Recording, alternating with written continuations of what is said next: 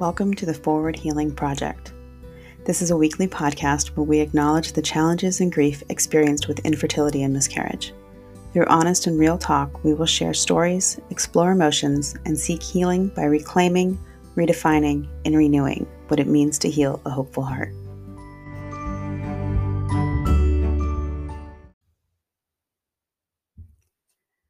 Welcome to the Forward Healing Project. I'm your host, Whitney Allen.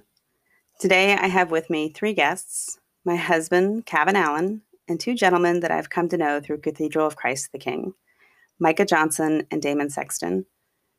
I met Micah through the Light of the World retreat, and Micah and his wife Allison run a marriage prep course at the cathedral. And they've always been very supportive of my efforts with healing hopeful hearts and trying to educate people on the realities of miscarriage and infertility.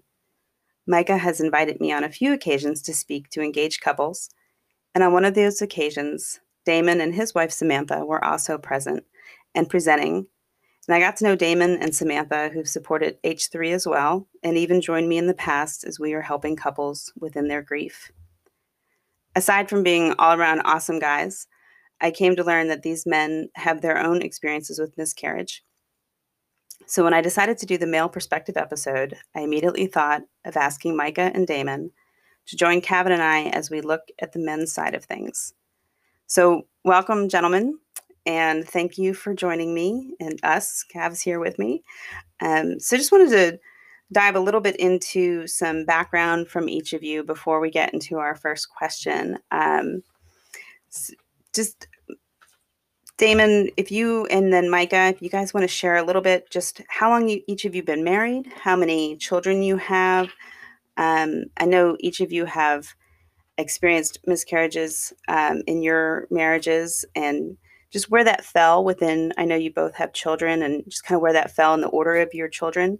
Um, and I, I actually don't know, but if either of you have ever, um, you know, had to walk with infertility at all either.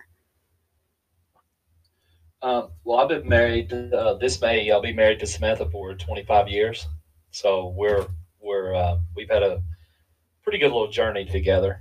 We have four children now, all boys, and um, our miscarriage actually landed in the middle. We already had uh, two children, um, so it was 12 years in 2008. So we were 12 years into our marriage, had two children, and what's really so ironic about us doing this now is the age of our two older, our two younger ones now is almost the same exact age that we had when we had our miscarriage for the two older boys, if that makes sense. So we have this gap. So it, it, it kind of for us, the two the two little ones are the same exact age the two older ones was when we. So we're dead in the middle of when we had our miscarriage.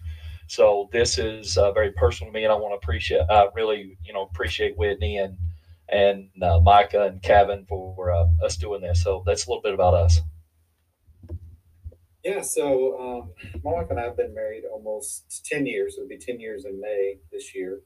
Um, we have two kids, um, one seven and one five. So our we had our oldest, um, and you kind of talked about infertility. We had no issues with infertility right at the start. I mean, we we started trying, and then you know it was it was shortly thereafter. Um, we actually practice natural family planning as well. So Allison's always been really knows what's going on with her body in that way. So our first miscarriage was between the two. So it was um, Eli was born April 2013. October 2014 was our first miscarriage.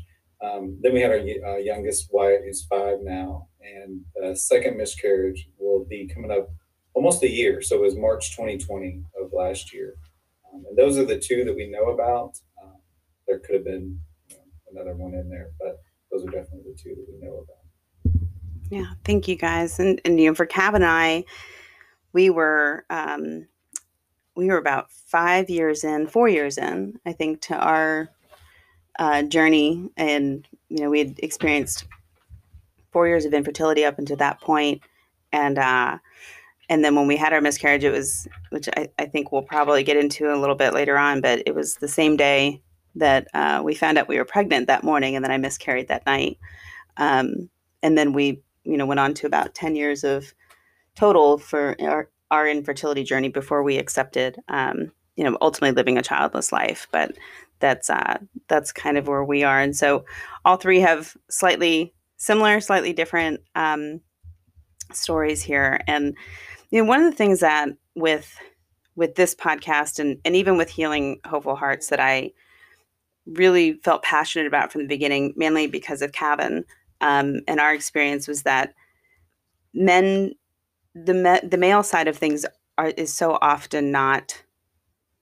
We don't hear about it. We don't talk about it. It's, you know, it's hard enough to get women to talk about this, um, you know, and then trying to get men into a space where they feel supported. Um, and you know, I just wanted to to kind of open up with, you know, do you think that the stereotype of women being more emotional than men, men being less emotional than women, is why people don't consider the perspective um, of for men on infertility and miscarriage. You know, is it a is it just that stereotype, or is there something else there, in your opinion, as far as you know?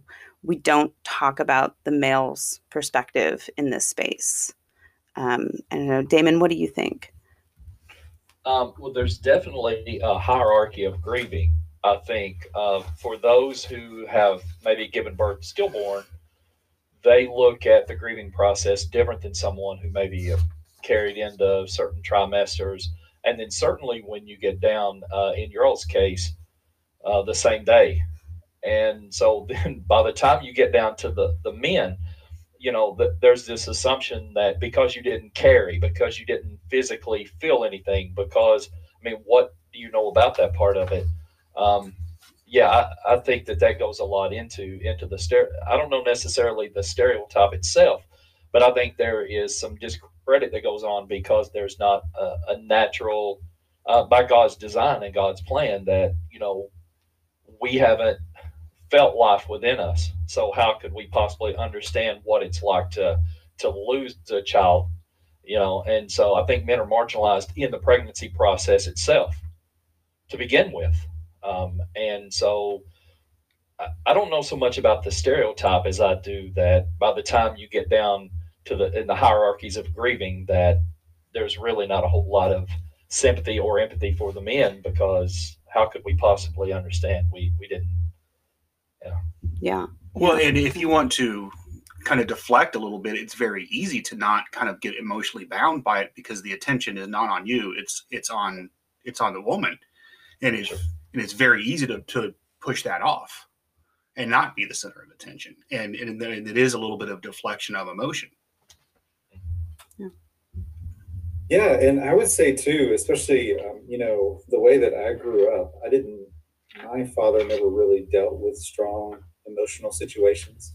The you know the way he dealt with things was just ignore it or push it down. And you know, seeing that, that's kind of what I did as well. It's like you know, I'll just I'll worry about it some other time, or you know, my wife is going through this right now. I'll we'll just try to deal with her, and then maybe at some point, you know, I'll try to deal with my emotions as well. And that's what's really happened to me the first time was just a complete, you know, pushing away of everything that I was feeling. You know, I had a good we had a good cry together at the beginning, but you know, she at that point, you know, we we were still had a kind of a one year old in the household, and it was all hands on deck just to try to deal with that, and um, then you know her the miscarriage as well because you know, it was a little bit further along. So you know, she was having to go to the doctors, like you know, or what are we going to have to do here? Is you know, is there going to be surgery and all this kind of stuff? Um, that we were trying to deal with. So it, especially that first one, it was just just trying to be a rock of you know trying not to fall apart yourself, so that you know she can rely on you for that moment. So I think that's what it was for me. Micah, that that's something um, that's something that I could definitely, uh, and I'm glad you said that because it it actually speaks to one of my talking points that I kind of had out in the margins in case this were to come up, and I'm glad it did uh, by having children at home that were 12 and 10, um, I homeschooled. We homeschooled our kids at that time. And so there was still business to carry on at home. There was still children to tend to. And so you kind of catch yourself in a moment to say, wait a minute, I know that there's a hurt and there's a loss, but there's also business to take it, like in your own case, a one year old. Someone has to be able to take care of those things so that your wife, mom, can kind of repair what's going on with her emotionally. And so while you're into the busyness and the craziness of just keeping house and keeping kids and keeping everything together, time passes and before you know it, you know, you're expected to have been over it.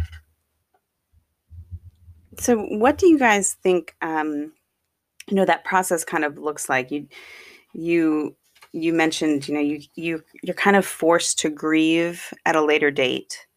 Um, you know, you you're you're supporting your wife. You're taking care of the kids at home. You know, for Kevin and I, we didn't have children at home. You know, and I was just a kind of completely unraveled, um, and he didn't.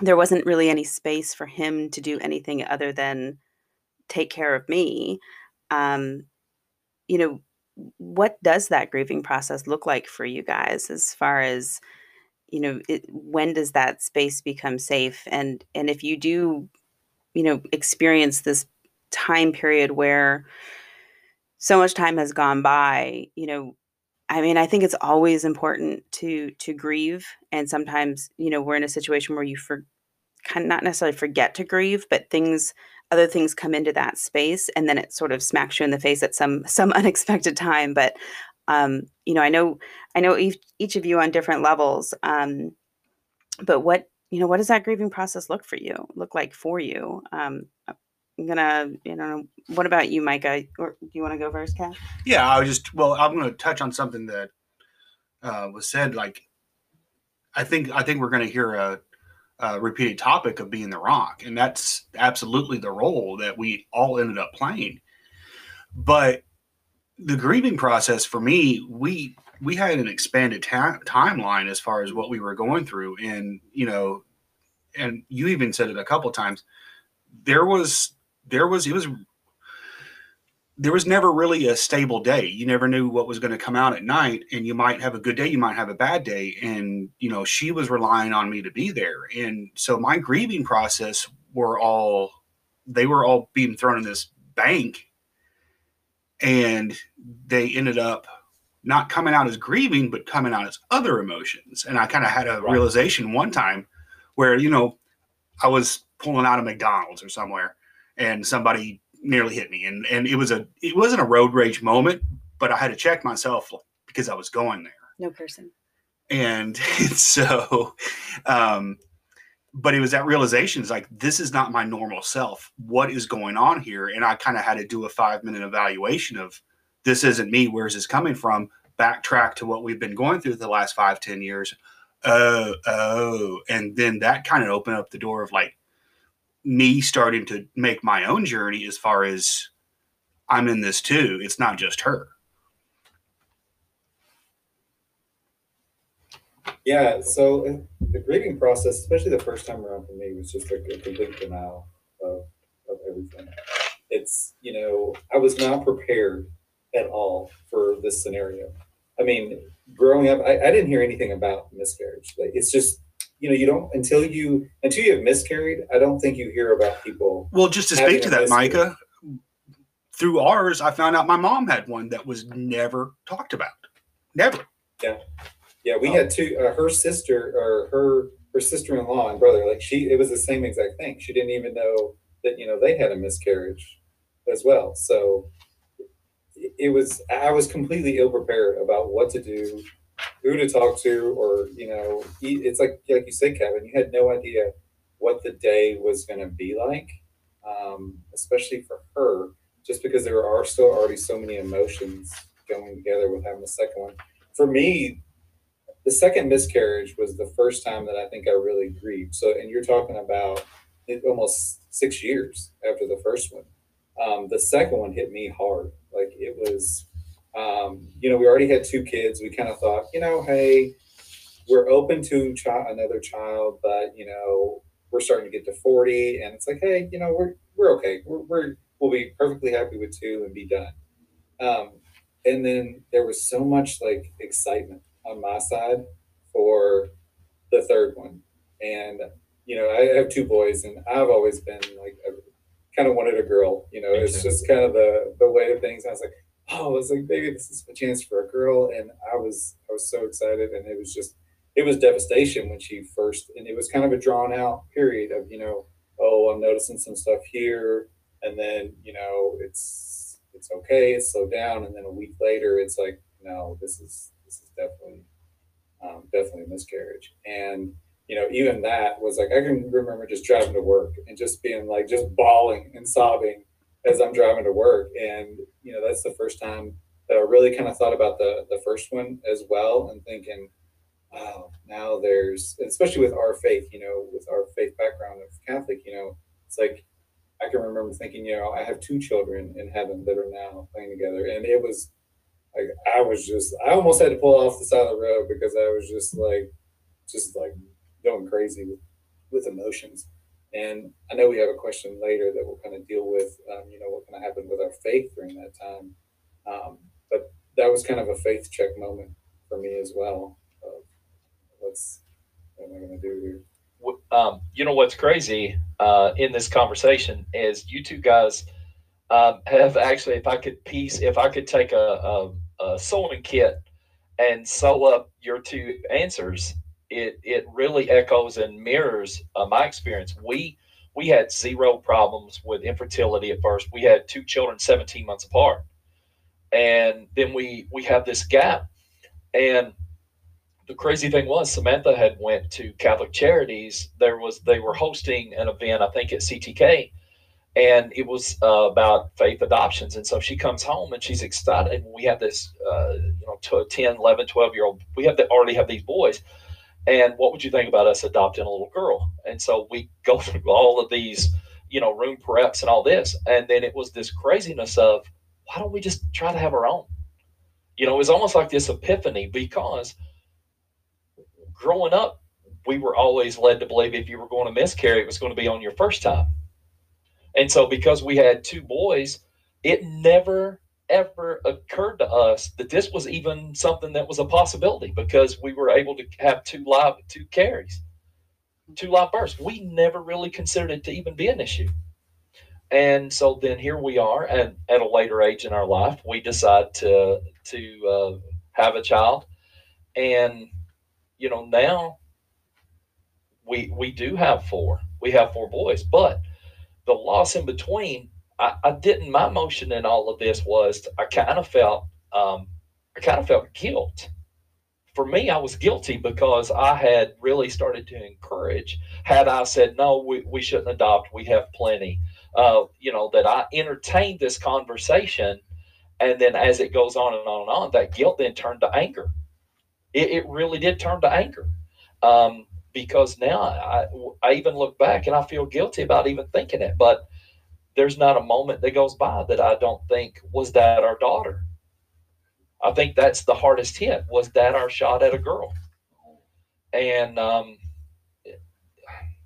you know, it, it's just a tough one. So you guys hit it on the head for me. There was not only anger and guilt and confusion, um, but I really didn't know how to feel, really. Yeah, and you know, just listening to that, Damon, you need to kind of wrap that up for everybody, and and I think from a woman's perspective, like I had zero idea that Cav felt anything other than concern for me. Like, and maybe that's, I don't know, maybe that's naive or selfish, but I, I literally had no idea that he he was grieving the loss. He was grieving not just the miscarriage, but also, you know, we were barreling down a life without children. Um, and it, like, in my kind of swirl of anger and sadness, I was completely blinded that he felt any of those things. And I think that's a pretty common um, experience for women, especially when they're grieving. Um, you know, maybe it's because we carry, maybe it's because our bodies are the ones that are physically going through that, that we become kind of really just blinded to what you guys are going through. Um, well, I think especially with a guy like me, I'm not a, I'm not one to wear emotions on my sleeve. I internalize. It's so unusual for men. I internalize everything, and I try to. I have an outer core that may not represent my inner core. Yeah. So of course you didn't. Yeah, but I, I mean, I think that's that's why this conversation is so important, is so that you know we bring that to light that you know men are feeling these things too, and um, you know they're they're feeling that anger and and that guilt or that resentment or that confusion. Um, you know, what what would you say to other men as far as you know you you've each had to walk this walk and you know the paths have been different but um you know you've each had to to journey this with with your wives and with yourselves with your you know with your own relationship with god but you know what would you say to other men that are initially experiencing this as far as you know that that grief process and maybe how you you know how you how you interlay that with within your own marriage um Well. I'll speak to the infertility side of things, is Yeah. where it's it's it's where our roughest spot was. Mhm. Is that um, I think it is important to be that rock, and like I said, I think we're going to touch on this time and time again as we continue to talk about this. But I think also as a son and a brother to two sisters, I learned very early that when emotions are a little bit high and we're going through some things, it's not my role to fix anything. It's my it's my role to listen.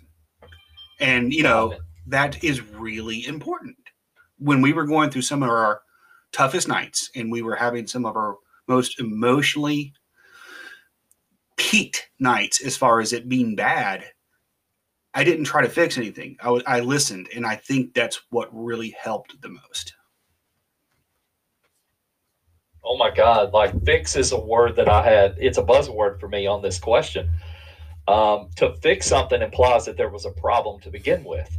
Right. and and there's not really a problem so there's nothing really to fix so the first thing i would advise any other man going through this is of course is your wife doesn't need you or your your your uh, girlfriend or your partner you know whatever the situation is they don't need you to fix anything there's there's not a fix so that's super important so i'm glad you actually said that um, the next thing is is don't avoid having that conversation and I think the minute that you start shutting down, it's not a taboo. It's not as taboo as it is made. I mean, I'm probably the oldest of the three here.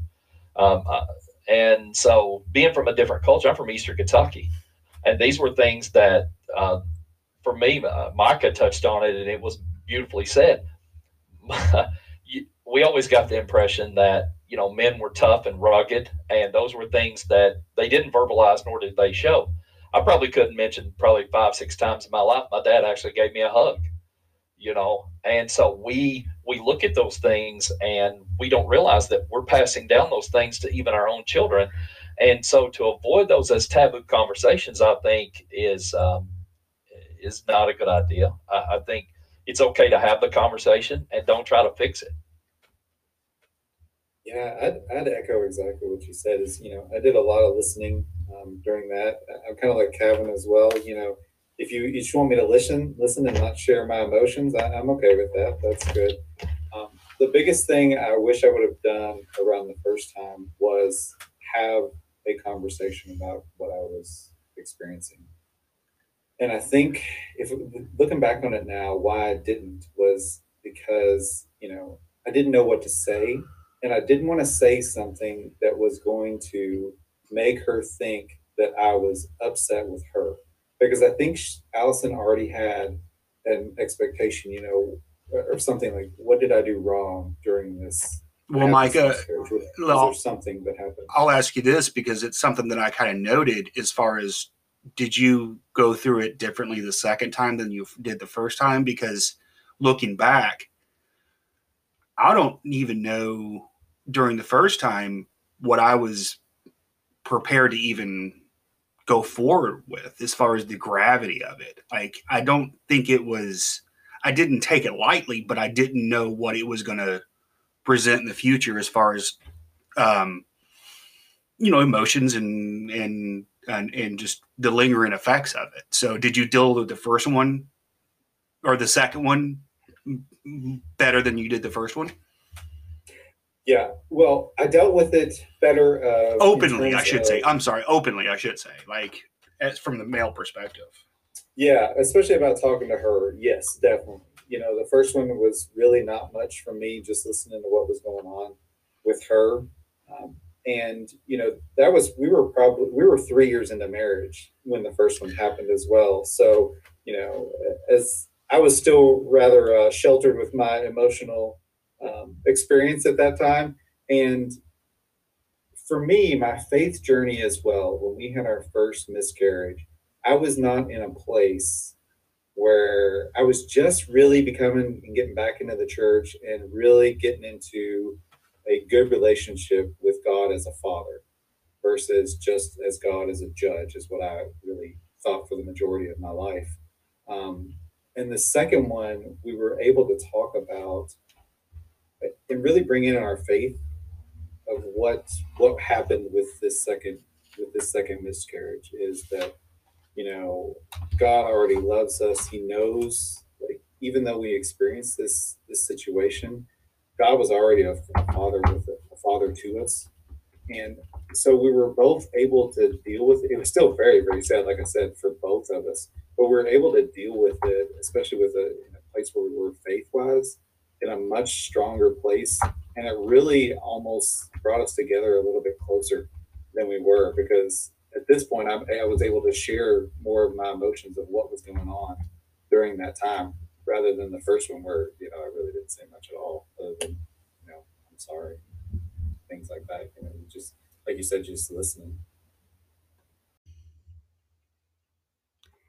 So, Cav, um, this is this is for you, but also Micah and Damon. I want I want you to weigh in as well. Um, when we, we dealt with you know our miscarriage and then 10 years of infertility before we decided to accept living childless um, and i remember when i started healing hopeful hearts in h3 i remember the the night that um, I, I don't I, I had already had it pretty planned out but it was getting ready to launch. I think we were maybe like a week away from from it launching and we were sitting outside and talking about it and i i literally saw you breathe. Like you let go of a breath and it was it was just kind of overwhelming for me because i knew in that moment like you let go of a breath that you'd been holding for 10 years. And it it was it was one of the major contributors of why i wanted the male perspective to always be a part of this conversation because it was in that moment that i realized that you didn't you never grieved and if you did you certainly weren't able to grieve at the level that i was. Um i don't know i just i just tell me tell me about that moment and then i'm going to ask micah and damon to also you know share with me if, if you also kind of had that defining moment of like let go. You you know you you released whatever you were carrying Well, I don't remember the timeline of when you went to a group. Um, it's pretty early on it was was it early on? Yeah. yeah, and but it certainly wasn't for you. No. and I don't think it was for you because I think the leader ended up getting pregnant. It was like correctly. every time right and so but it was never like the format that was anything beneficial for you because it was more of a, you know i hate to call it a support group or a alco- it was. it was yeah and so but going through this and it was kind of what i touched on earlier as far as um it was it was emotional support and then it was my emotional support but my emotional support was more important that you were okay more than I was okay with it. And I knew that there wasn't a group out there for you. And knowing you as I do, and that you're a true leader, and that it wasn't going to happen until you did it for yourself. And until it clicked, this didn't exist in anywhere. And, but I knew it took your vision to make something that wouldn't only help yourself because in helping yourself you're helping others. And that's what you needed to come to. And when that clicked i knew that's what it needed to be. But what about like I mean, so so you saw that I was in a safe place at that point, and then i knew where you needed to be it was where you needed to be you needed to you needed not only help yourself but lead others and help others But what about you in that moment? Like where? So you, Well, the- I mean, I literally saw you release. Like you, you sighed. Well, you going back to fixing, I want fixing anything. I'm okay. I'm I'm better now that you are in a better place. Um, I don't know if I've had a I've had moments of grief about the miscarriage, but my overall emotional being is that you're in a better place. Hmm. Because you were the most devastated by mi- our journey. No, I could I could kind of echo some of that as well. Um, it, uh, as Samantha goes, so do I go.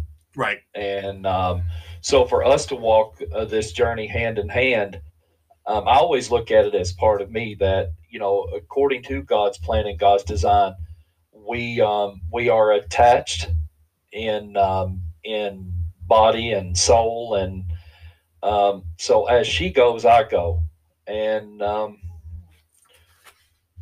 I feel as though uh, when she has an emotion, I, I'm now maybe a little more better equipped to uh, be a better listener uh, because there has been some time that has lapsed. Um, uh, and groups like this, it's helped me out a lot too. Um, but if she's okay, I'm okay. If she's not okay, I'm not okay. Right. Um, and that's more from uh, me wanting to be the protector and the fixer again. So again, you you already beat me to the answer. I, uh, so what do you think, Micah? Yeah, when we're talking about this release, I, I don't know if I'm still there yet because we're still, you know, we're still not even a year out from the second one. And though I've dealt with it better, I don't know that I'm still at that point of, you know, release. Because I can remember it was probably, I mean, it was probably two years ago, maybe, that our second child, or the, the, the first miscarriage, actually miscarried on one of Allison's best friends growing up birthday. And I mean, like I said, this is two years ago. You know, I, see her kind of sad. She's like, "It's Lynn's birthday," and I'm just like, "Okay, well, that's that's good. Did you did you uh, talk to her, or what's what's going on?" And she was like, "No, that's the same day that the miscarriage was," and that didn't even dawn on me. That you know, I knew it was sometime around then, but I didn't know the exact day that it was, and even that hit me that you know this is going to be something that we think about for our whole lives, and especially her as well, since it's such a date for her.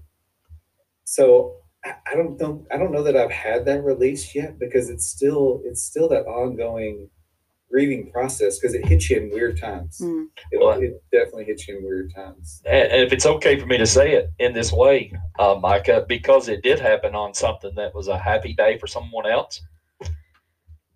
Um, here you are. You you you kind of feel like you can't even mention it because it, if it's a really good friend or or relative, or if it's a a celebratory day for other people that are close to you, um, you're almost I can't say shamed in not saying it but you know it eventually turns into man why, why do you always have to bring this up when it's such a happy day for everybody else? Why do you have to be the wet blanket in this conversation? And so that that probably has caused the both of you to stifle some emotion and not be able to talk about it uh, on that day in particular because it's it's attached to a day that is uh, a celebration or a happy day for somebody else and i don't know if that's the case but Yeah, yeah, it definitely is, and especially for me too. Just knowing the day, you know, we we talked about Whitney. You asked about this earlier, especially from the guy's perspective, is or you know what people were going through it as the man as the male. You know, I, I'm terrible with dates. Like Allison knows everybody's every niece's and nephew's birthday, and I couldn't tell you what month they were in. But you know, she will. She can remember those days, and she knows when they happen. And for me, I've, I've made it a point to, especially about two years ago when I realized that was on the day that, all right, I need to know that this is a day, and then there could be emotions that come along with this at this time.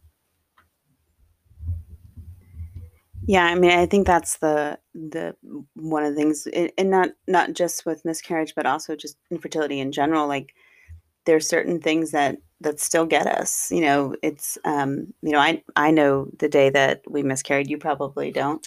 it was in February. That's probably all you Fe- I knew know. it was February.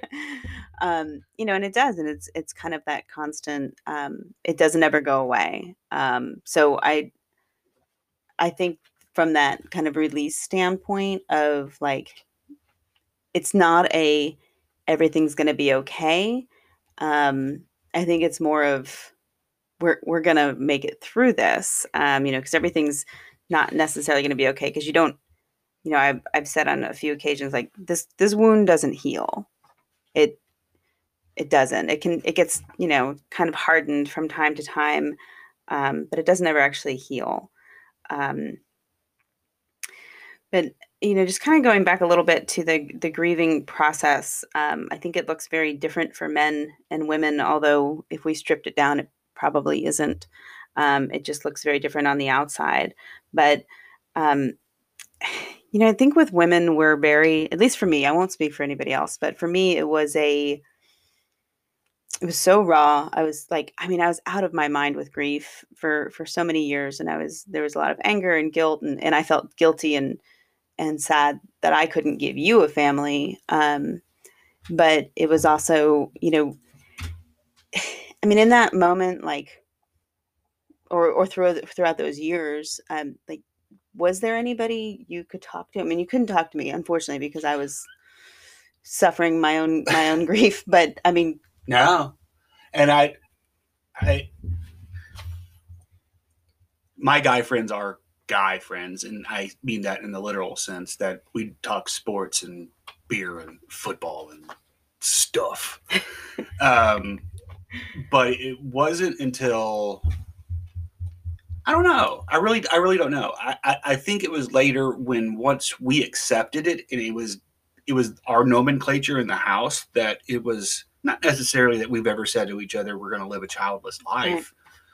but once we kind of got over a hump, that I was able to say the words, and I think saying the words to my guy friends as far as what our situation was, was as therapeutic as it could possibly be just saying it out loud. I mean, how, how about you guys? I mean, Micah, are you able or have you been able to talk to other people outside of Allison? So not with the first one. Um, I was much in the same situation as Kevin, especially the first time around. Of my guy friends or guy friends. Like we just we never talked about strong emotional stuff. The the second one was would have been after I had gone through Exodus 90, which is a program for a Catholic men's program where we, you know, we as guys we spent three months together walking a journey of really deepening, like really a a male friendship that goes beyond sports, whether whatever else is typical guy, you know, you know, talk where you're really talking about what your failings are, what your successes are, what your beliefs are, and everything. And the second time around, I was really able to lean into some of those guys who have become some of my closest friends in, in all the world. And the second time, too, there was such an outpouring of love from that community that you know they were bringing us meals and you know sending us little notes saying we're praying for you and you know when you have those kind of relationships you you can you can talk to them about these things and it's much easier. And i think that's why the second time around at least it was a little bit more therapeutic because at least you know, even if they didn't know what to say they just knowing that they were there and you know you could talk to them about anything else and you could still hear that you know the love was there for them and they cared for you during that time.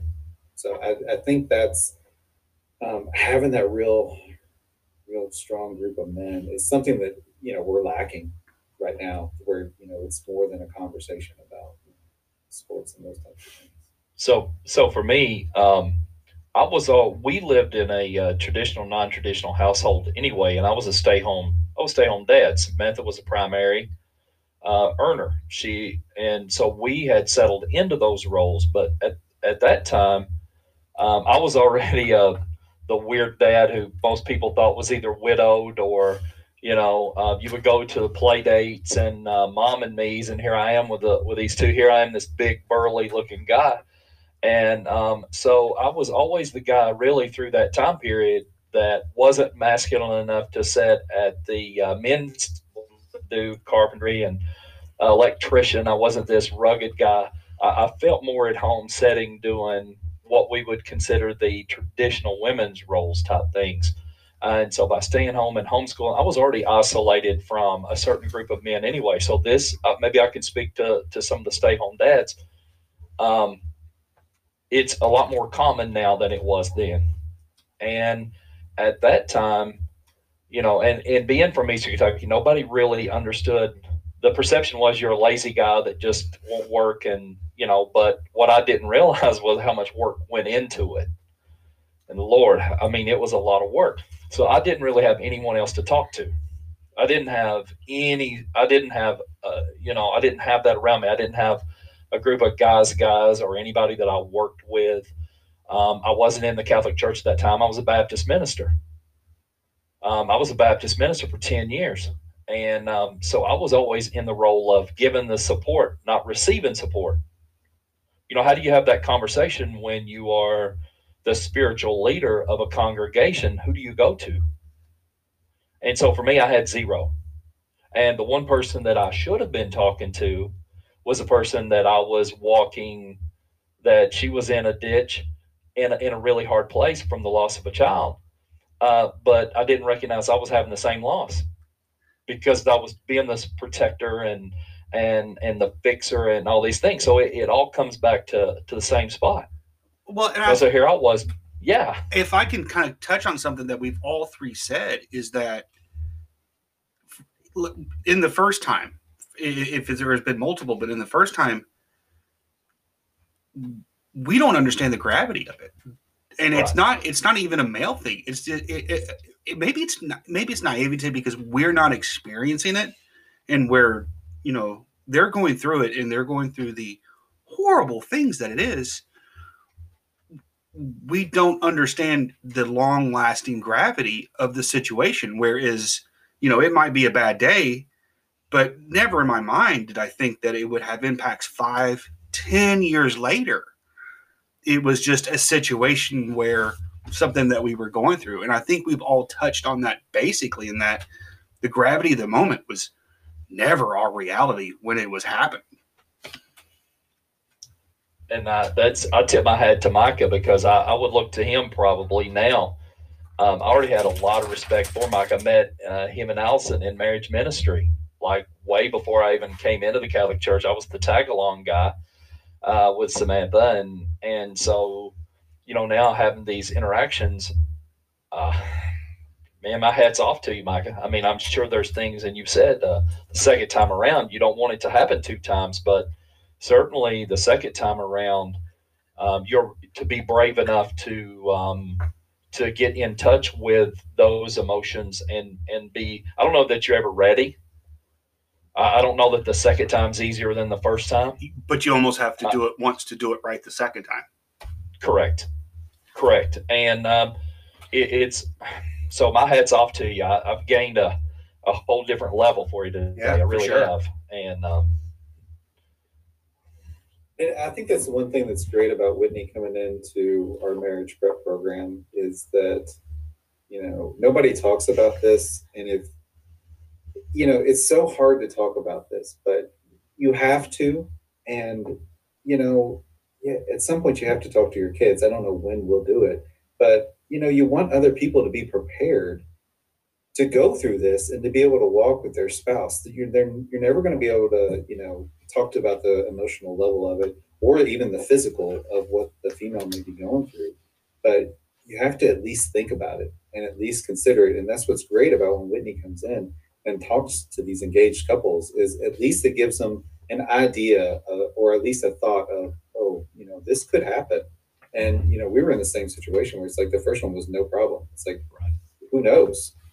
And you just think everything else will be okay if I could say a blessing, um, and really there are silver linings in, in certain things. We now, Smith and I now, Uh, we have a 23 year old son and a 21 year old son. And so to going in knowing, I mean, they were eight and 10 uh, right in and about when it happened to us. And so for them to recognize and know that this is something, even though they didn't understand it in the moment, but now it allows us to be able to be a support system to them when we didn't have that support system. If this were to come up, um, and it allow it gives us. I don't know that you're ever ready. You're you're not ready for those things, and um, but it it has given us the opportunity to be open and honest and freely have these conversations. That it's not so taboo. You don't have to fix.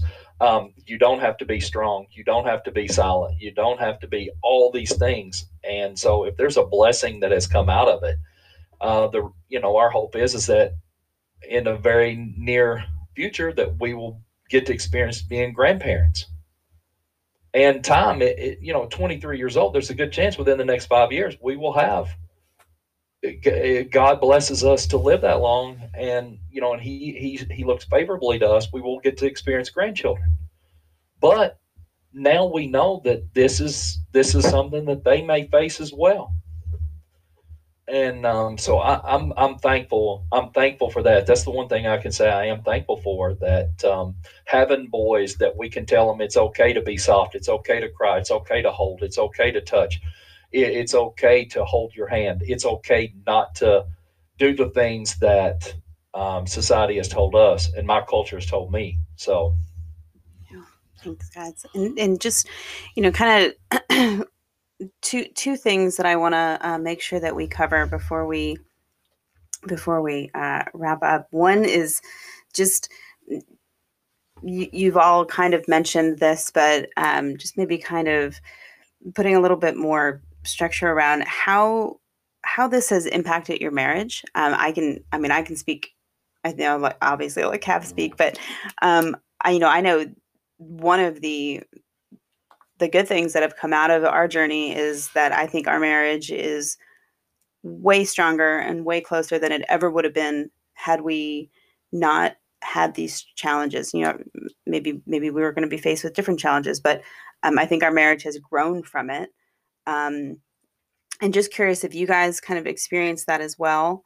Um, we'll just we'll start there just kind of you know the impact that it's had on your marriage whether it was a, a challenge or you know where where growth maybe came from there. Um oh, do you want to go? I mean you kind of just said it. I, I think but i think saying that and it has wholeheartedly bonded us in a very deep way. But i also see how it couldn't how mm-hmm. it could make or break. Yeah it could make or break and it has never really hindered our relationship. But again, I see how it could.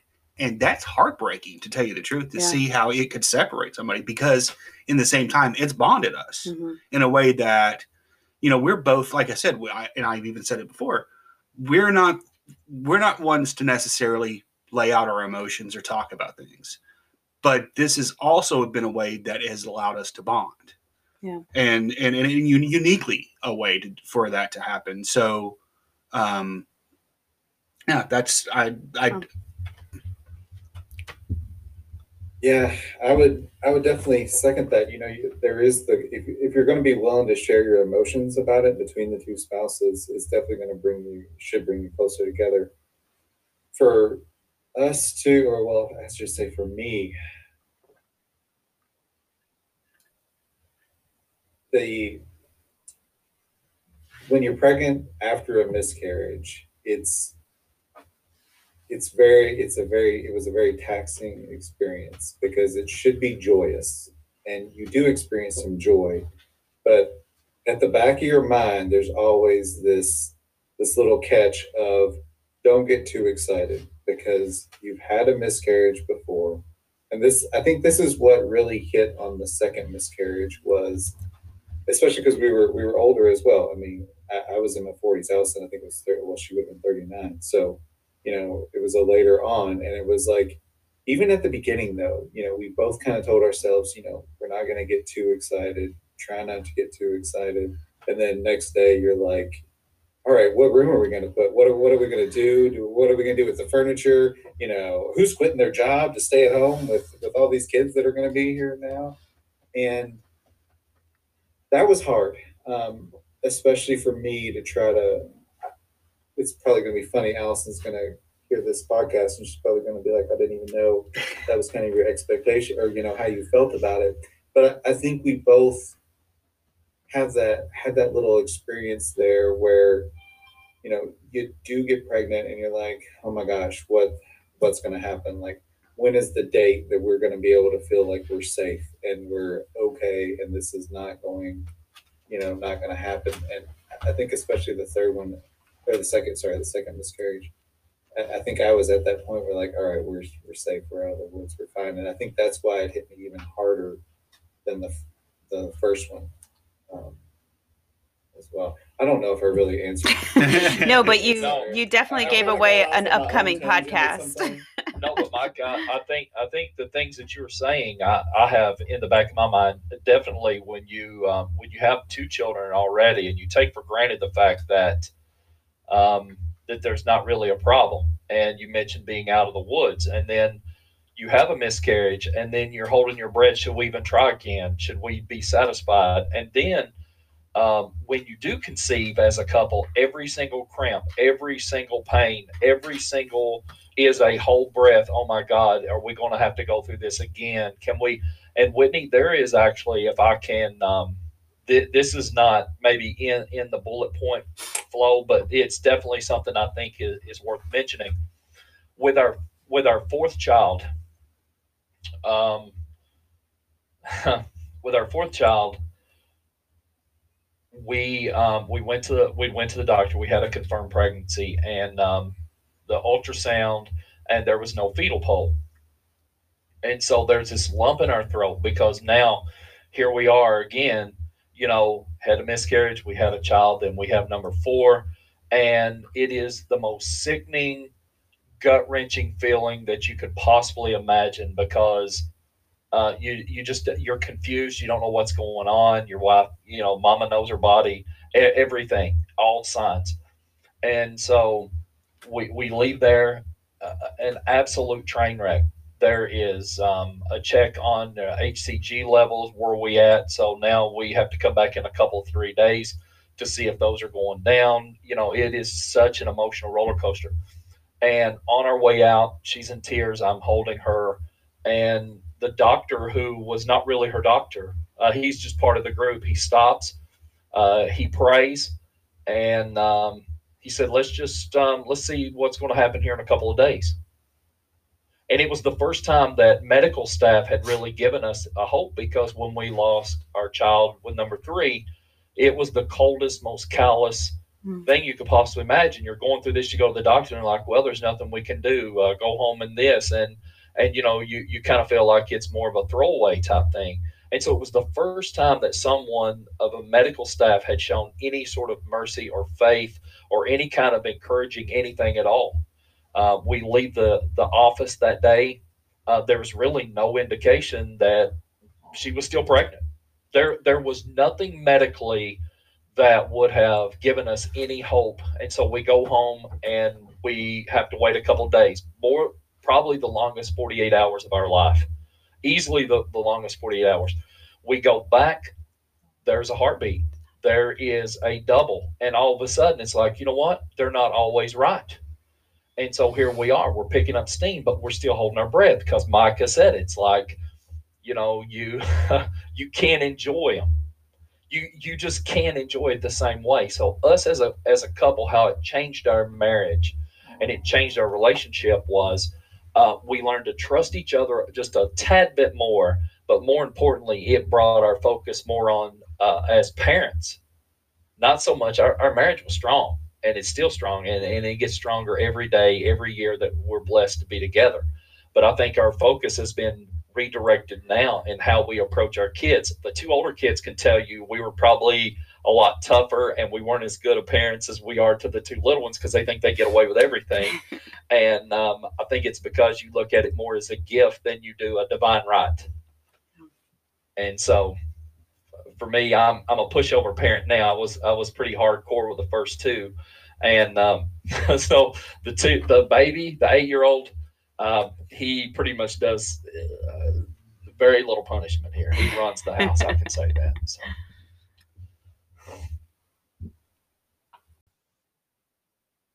All right. Thanks, Damon. Um, you know, I think uh, one of the one of the things in, in all of this, not not just your relationship within your marriage, and you know, it impacts all relationships, your your friendships, your family, um, and it can strengthen and weaken them at different times. And just you know, this podcast is, uh, you know, I've always said it has a Catholic lens. Um, interpret that as you may, and um, you know, but definitely a prayerful one for sure. Uh, you know, and, and just curious, you know, I've um, met Micah and and Damon through the cathedral. Um, just would love to have your guys' perspective on how this process, what you've gone through with your own grief, with walking with your wives, um, your children, um, how that you know maybe impacted your relationship with God or or or maybe in, influenced your prayer life? And did it change it or do you see a difference now, you know, where there's struggles or or maybe gains there? Oh, the silence. Go ahead, Damon. No, okay, no. Yeah, so it's funny you said silence, then you looked at me because I could. Uh, this is this was one that's um, super personal for me because uh, you know, as I mentioned earlier, I was a Baptist minister and I pastored a church in Hazard and lived here. So my my drive to church and back every every weekend was 250 miles round trip. That came out of my pocket. And so for me to for us to go through this loss, I can be honest, this this is one that's painful and it's very personal. And I hope it's okay to say I was really mad at God. I was really upset because you know, I, I was, uh, and I geared that anger towards him because I'm like, here, I've been your servant in all these 10 years and 12 years and 15 years, whatever and I drive back and forth and I pastor these churches and I give my time and effort in prayer. And my family, my, uh, Samantha and the boys were Catholic, and so here I was having to split all my time between the church that I'm serving and and the cathedral, and and I was super super super upset. I was bitter, and so um, once some of that kind of subsided, uh, when Kingsley was born in 2012 I started on a whole different faith journey in that I recommitted. I, I don't even know that recommit is the word, but uh, my time and focus and attention went to I've spent the first half of my life and my faith life um, away from my immediate family outside of Catholicism. And so for me, I wanted to spend the remainder of my life in faith, walking with my wife and four children who were in the church. I was the outsider. I was the one that was not getting to experience all these things that the other five were getting to experience. And so my my journey began then to really have to come to terms with leaving the Baptist church. Did that mean I was um, admitting that I was wrong or you know that I was throwing down everything that I had believed all my life in order to um, join uh, the Catholic Church and the Catholic faith. Uh, ultimately, God led me through a very, very, very heavy heart, he led me on into um, Catholicism. And I completed my RCIA. I came into full fellowship in 2018 at the, at the cathedral, and, and uh, that completed my faith journey. And um, uh, this thing really came full circle for me. I mean, it, um, it, it was tough not only the loss, but to go through the the spiritual battle that I went through with I was angry with God, and then I, I found my way and myself, and to repurpose my life so that the six of us could live within the same faith under the same the tent poles of faith that we had set that I now get to set under that canopy um, for the rest of our, our lives. So it, it changed me in that way. Probably that impact on the spiritual end uh, was, had the biggest impact for me. So Wow, that's thank you for sharing that. That's a, uh, you know, it just reminds me so much of how, you know, we were talking about this the other night. You know that bad things happen, and we you have to grieve, and there's evil in the world, but God always finds good, and He brings good through it. But um, but I don't, I don't and, know.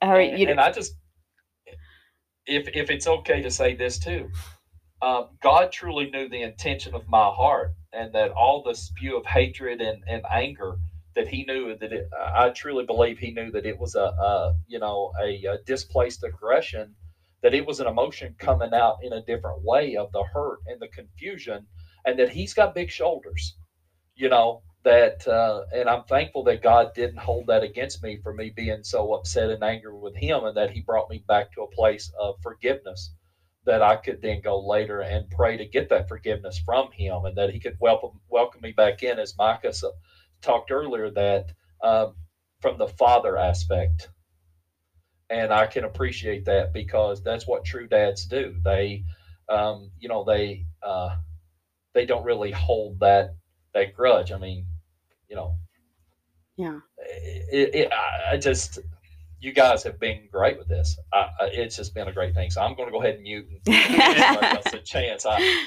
I get so excited talking about the church and God and, and the brotherly love that goes on and uh, the friends that I have made and the support I have found uh, within it. So, um, yeah, thanks, Damon. I mean, that's part of what this podcast, you know, the name of it being the Forward Healing Project. That uh, you know that that's we're we're looking for that that place of healing, and and it's uh, you know more often than not connected to our our prayer life. But Micah, you mentioned um, Exodus ninety and the difference between the um, you know the the first miscarriage and the second miscarriage, and I mean, what what are your thoughts as far as the um, you know where where your relationship um, you know not not to get too personal but you know where where maybe your faith was um, challenged or or supported you during that time? Yeah. So especially during the first miscarriage i was really um, i grew up a cradle catholic but there wasn't a strong really relationship i was just like any well not any but you know a, a, cradle Catholic in the sense I went to church and that's that's just what I did and that was about it. Um, there wasn't a real any any prayer that I did during growing up was just uh, hey God I need help on this test hey hey God can you help me out here. During the first one I was I was starting to come back really deepening in my faith but I just during that time I just asked God for prayers for Allison of healing. Um, and it didn't really my, my faith didn't really challenge much. The second one it did. Um, the second one i was so mad. I was so upset that this happened again. And it made me so mad at god. Um, i'm part of an intercessory prayer group at the cathedral as well and you know there's a couple of people that think that i have the charism of healing there um, which means praying over people and being able to help with um, physical symptoms. And to spend so much time during that second time in prayer for Allison, for healing, and for everything to go okay, and then it, to turn out to still miscarry. Like that's, I think that's what made me so mad and so upset at the time that I couldn't do anything about it. And that's probably, you know, what God was trying to help me at that point as well is like, no, you can't do anything about it. You have to trust in me. And being able to go back and to completely trust God with everything that was going on at that time and to still place him at the center of my life and let him run the show rather than me trying to run the show and do everything. And I'm sorry, I'm trying to make it through this last part. I knew I knew at some point during this I could break down, and we have hit that limit for myself. Um, so I could say I think I could say a lot more, but it it has strengthened my faith life, but it also tested it. It tested it a lot because you know you think about this is especially when the second one happened you know, this is when we were starting COVID and starting the lockdown. And there was so much on, you know, my plate at work and just at home and with the kids and everything. And I just didn't think I could take anymore. And that's I think that was one of the things that I specifically asked God for is like God, I really like I don't know that I can deal with this at this time right now. And you know, you hear it so often that, you know, God won't give you something that you can't handle. But I was like, no, no, my God, this is too much. That you know, you told Kevin not to, not no cursing earlier, but I was just like, no, this is this is it. This is bull. Like I'm, I yeah. forget it. Like no, that's that's it. I cannot trust you. And I can remember uh, one of those times I was driving down the road. I'm just like, you know, listening to the Christian radio, and I was like, turn this, turn this garbage off. Like I can no, this is not happening.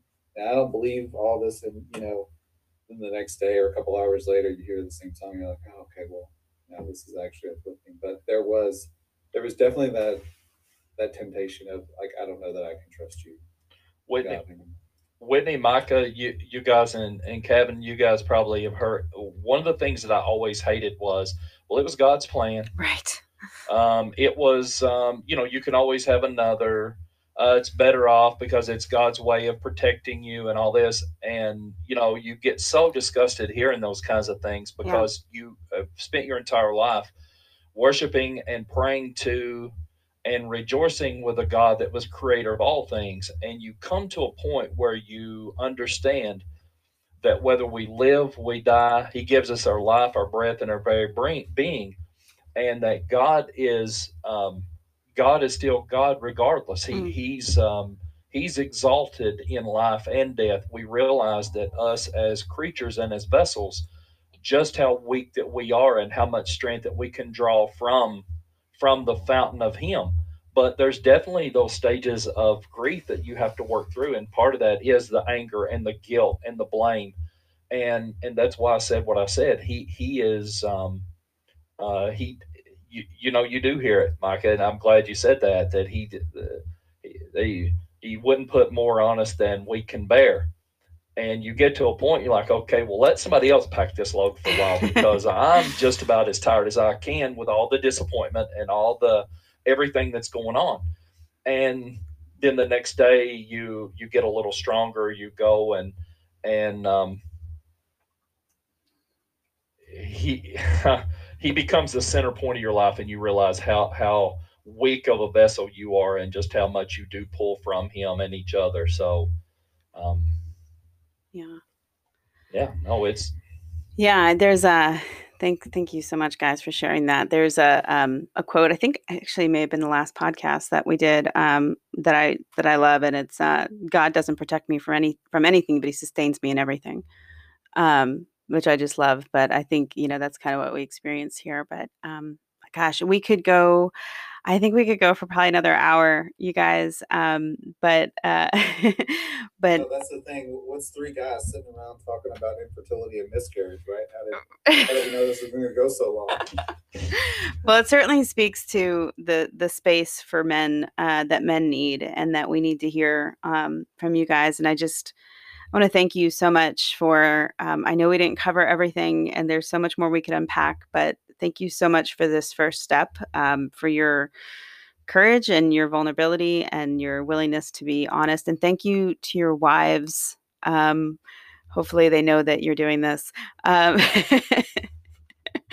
uh, you know, I just appreciate that. I know Samantha and Allison both, and uh, thank you to to both of them for for sharing their stories uh, through you guys. And um, I know this isn't always a it's not a comfortable topic for women. Um, and so it just it took a lot of courage and just I think this is gonna help a lot of people and, and start that conversation. So I just thank you, thank you both, all three of you so much. Um, you're sitting over there. um, um, but yeah, uh, I just, you know, I hope just for our listeners that this episode can bring some some healing, some forward healing. That's what we're here for. Um, and I just thank thank everyone for joining us and just close as I always do to ask that Our Lady of Sorrows to pray for us as always. So thank you, gentlemen, and uh, we will um, be back next week with a um, podcast. We're going to talk about feelings of shame and guilt. Um, which so often comes up with this topic um, of infertility and miscarriage, and and unpack that a little bit. So, thank you for listening.